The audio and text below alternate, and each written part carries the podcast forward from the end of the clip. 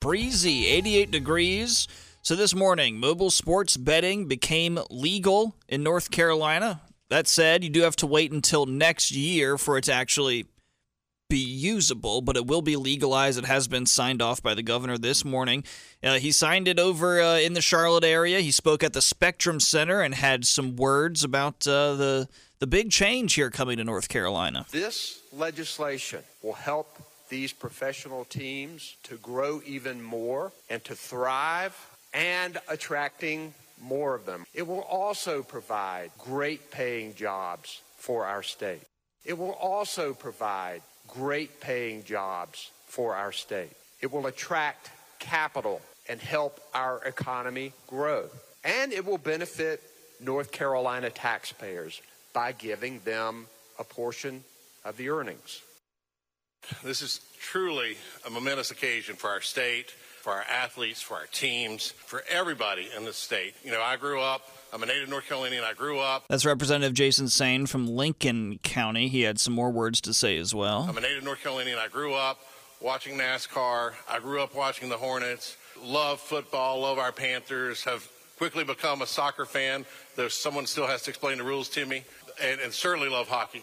But we have so many opportunities to help this state with this bill.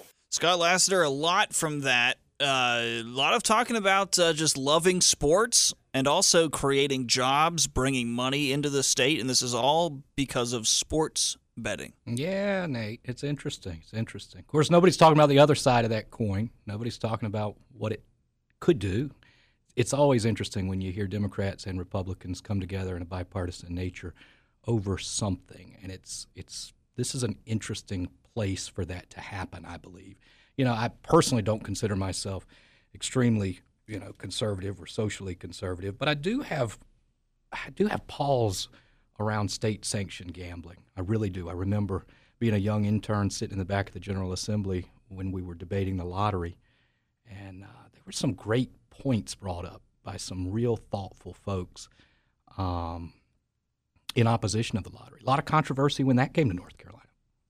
I feel like sports betting, though, is very similar to the lottery where everyone else has it. So it'd be very strange if North Carolina doesn't grab onto it. And that said, sports betting isn't in all 49 other states, but I definitely believe it will be sooner rather than later. Well, yeah, there's a technical aspect to it that's difficult to control um, as far as where these IP addresses are located and all that kind of stuff. But I hate to sound like your mama, Nate, but if everybody's jumping off the bridge, does that mean you're going to do it too? That's a big question. That's what brings up what they're saying with revenue for the state. And Essentially, that is that is an argument, which is the money will be spent. If someone wants to gamble, they will gamble. Mm-hmm. So North Carolina might as well have a system in place to where they can benefit and send that money to the schools or HBCUs or whatever they decide yeah, to send it toward. Yeah, they make you know you can make a point for just about anything. I tell you, I, I encourage anybody if they're morally on the fence about gambling, go walk through go walk through a casino, walk through a uh, a uh,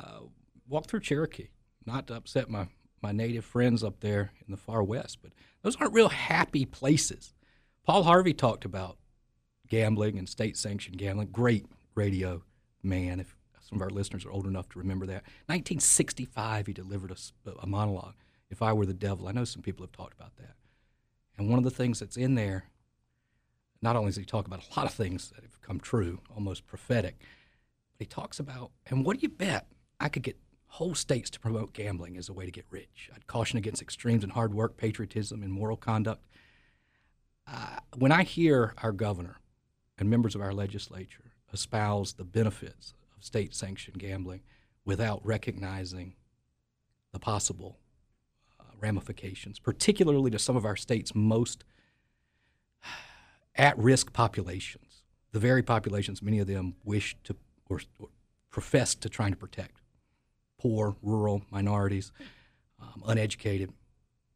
It gives me pause. It's been said that, a, you know, a lottery and maybe sports betting, maybe make the same bet. Maybe I'm going too far, but is a tax on folks that can't do math.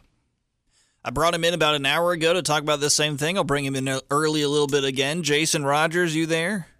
Yes, sir, I am. You know, if you're talking about sports gambling, I definitely have my headsets on. it's interesting. You know, uh, we're talking about, uh, you know, just uh, North Carolina doesn't want to lose out on some money. It seems like everyone's going to have sports gambling, and so the, a lot of the legislatures are saying that uh, you know this is cash that's available for the taking, and North Carolina might as well take it. But there's also the thoughts of uh, where does that money go, and who that money's coming from. Who are the people who are most likely to be gambling? Well, yeah, and and of course, you know, you could throw out the tax on the poor thing. We've heard that over and over and over.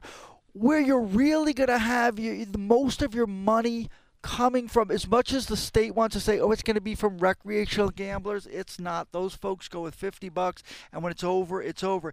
You, most of the money is going to come from with people who have a compulsion to do it where people uh, they're they're driven to do it. Gambling for those who have never done it is a drug more powerful than any stimulant that you could put into your body. It has been medically proven that it changes your brain, it releases endorphins. Uh, you know what? People think you're the most happy when your horse crosses the line and, and wins. No, you're not. You're high. What it does to your brain is when the gate springs open, when the start of the race, the end of it, or the end of a game. Let's say that I bet the Mets and the Mets won well, the end of the game, your brain starts to come down. You you want it to be a doubleheader. You, you mm. want you want to bet again, and so that's where most of your money's coming from is people who are going to uh, have compulsion to do it. Now, it should be legal. I shouldn't have to drive to Virginia to make a bet. You know, it, it's getting ridiculous. This is not you know Puritan times here. This is you know 2023. If I want to bet, I should be able to bet. But again, just putting 1 800 Gambler on a poster is not enough. You need to educate the problem before it starts. A lot of people are going to make their first bet next January and their lives are going to be ruined mm. in 24 months. And I, I, I could tell you a story as long as a day is long. I can make your head spin around three times, you know. But we're not uh, here for that. All I will tell you is the problem is people gamble, gamble. Look, I go to Virginia and I, you know, and I gamble. The problem is the people who never made a bet and would never have made a bet and lived here uh, in North Carolina. Uh, there's a percentage of those people who are going to make a bet, and a percentage of people who are just going to do it for fun, and it's going to be over. They're going to bet their 50 bucks. Be that was a great time, and there's nothing wrong with that. The problem is that person who's going to make a bet next January, and um, and uh, their lives are going to be ruined within 24 months. Their family's going to be gone. Everything's going to be gone. That I, I, really feel for, and that's why education in the schools, you know, and, and it's not from lawmakers. Lawmakers know nothing about gambling. They don't gamble. They're there. They're making these bills, and they're going to farm it out to ChurchillDowns.com, and they're going to they're going to license NYRABets.com, and they're going to license PointsBet.com. You need people on the committee who knows what it's like to gamble, and they know, they know the costs of gambling, and that's a lot of problems, uh, a lot of mistakes that these states make. They don't bring in gamblers, the people that could tell the real story about what it does to your life. Some real perspective there from our very own Jason Rogers, who knows that industry for sure.